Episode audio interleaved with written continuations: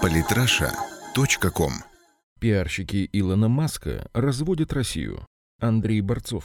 Новости о гиперпетле просто пышут бравурностью и энтузиазмом. Пишут даже, что Гиперлуп рассчитывает построить новый шелковый путь в Россию. Совладелец компании Hyperloop One Шервин Пешевар уже вовсю делится ожиданиями. Наш долгосрочный план заключается в том, чтобы взаимодействовать с Россией в постройке нового шелкового пути для доставки грузов из Китая в Европу за день. Гиперлуп может значительно улучшить жизнь 16 миллионам человек в московском регионе, в разы сократив время, которое они тратят на перемещение. Очень показателен эмоциональный оттенок публикаций. Сначала преподносится гипотетическая большая сенсация, затем небольшое уточнение, нивелирующее весь пафос. Например, пишут о том, что даже Владимир Путин пообещал поддержку проекту Гиперлуп на встрече с Шервином Пешеваром. Создается даже впечатление, что президент во время личной встречи пообещал поддержку на государственном уровне. Однако на самом деле это было лишь выступление Пешевара на Петербургском экономическом форуме в рамках встречи с инвесторами. При этом на самом мероприятии было отмечено, что на финансовую поддержку проект вряд ли может рассчитывать. Другой пример, мол, РЖД уже обсуждает с Гиперлуп вопрос инвестиций, и даже сам министр транспорта этим занимается. Но если посмотреть внимательно, то оказывается, что министр лишь хочет обсудить с китайским коллегой, стоит ли в это инвестировать, а пока наши специалисты входят в рабочую группу с Hyperloop One с целью изучения данной технологии. Выводы о возможности ее использования делать пока рано.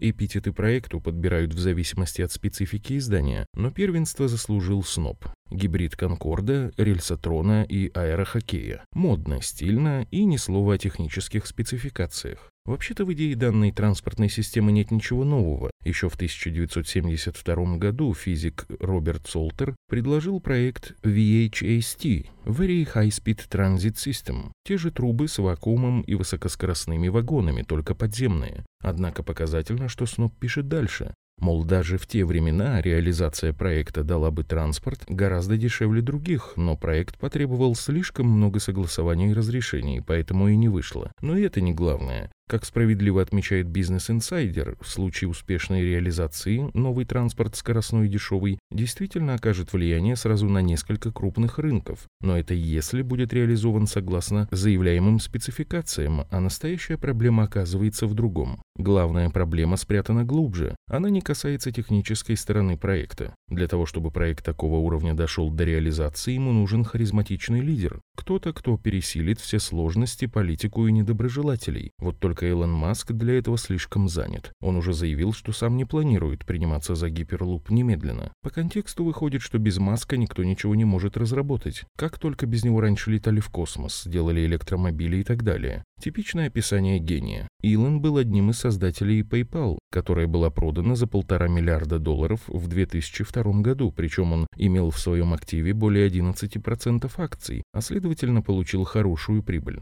Таким образом, часть денег он вложил в свои важнейшие проекты – это Tesla Motors и SpaceX. Оба это направления на данный момент активно развиваются и грозят стать просто революционными в плане транспортного развития. Однако на деле ракета Falcon 9 оказалась пиаром на пустом месте, хотя Маск уверенно заявляет, что собирается использовать первую ступень Falcon 9 20 раз, а в будущем и 100 раз. Что касается создателя PayPal и Tesla, то и здесь далеко не все так просто. Если платежная система стала по-настоящему удачным проектом, то уже в Тесле осталось мало революционного. Например, самый быстрый Tesla Model S в модификации P90D разгоняется до 100 км в час за 2,8 секунды, между тем как швейцарские студенты менее чем за год сделали электромобиль, который делает это за 1,513 тысячных секунды. Так что молодой гений, одиночка Илон Маск, который все создает с нуля, это красивая ложь. Причем в самом проекте Hyperloop Маск выполняет лишь представительские функции, непосредственно не участвуя в разработке.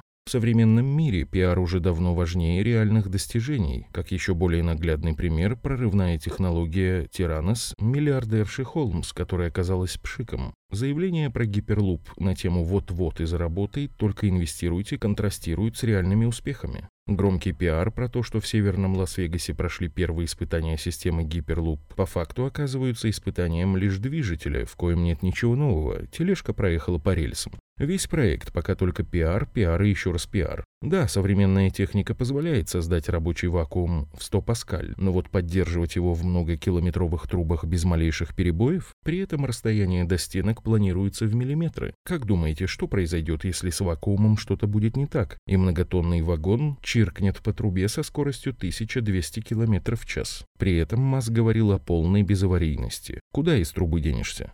Если же рассматривать проект не как рабочую, а как перспективную разработку, то так его и надо позиционировать. Тем более, что, по словам министра транспорта Максима Соколова, у нас ведется похожая разработка. Это подтверждает и председатель Объединенного ученого совета РЖД Борис Лапидус. До конца 2016 года российские ученые планируют разработать концепцию вакуумно-левитационной транспортной системы. Система, рассчитанная на расстояние свыше тысячи километров, способна создать конкуренцию авиации.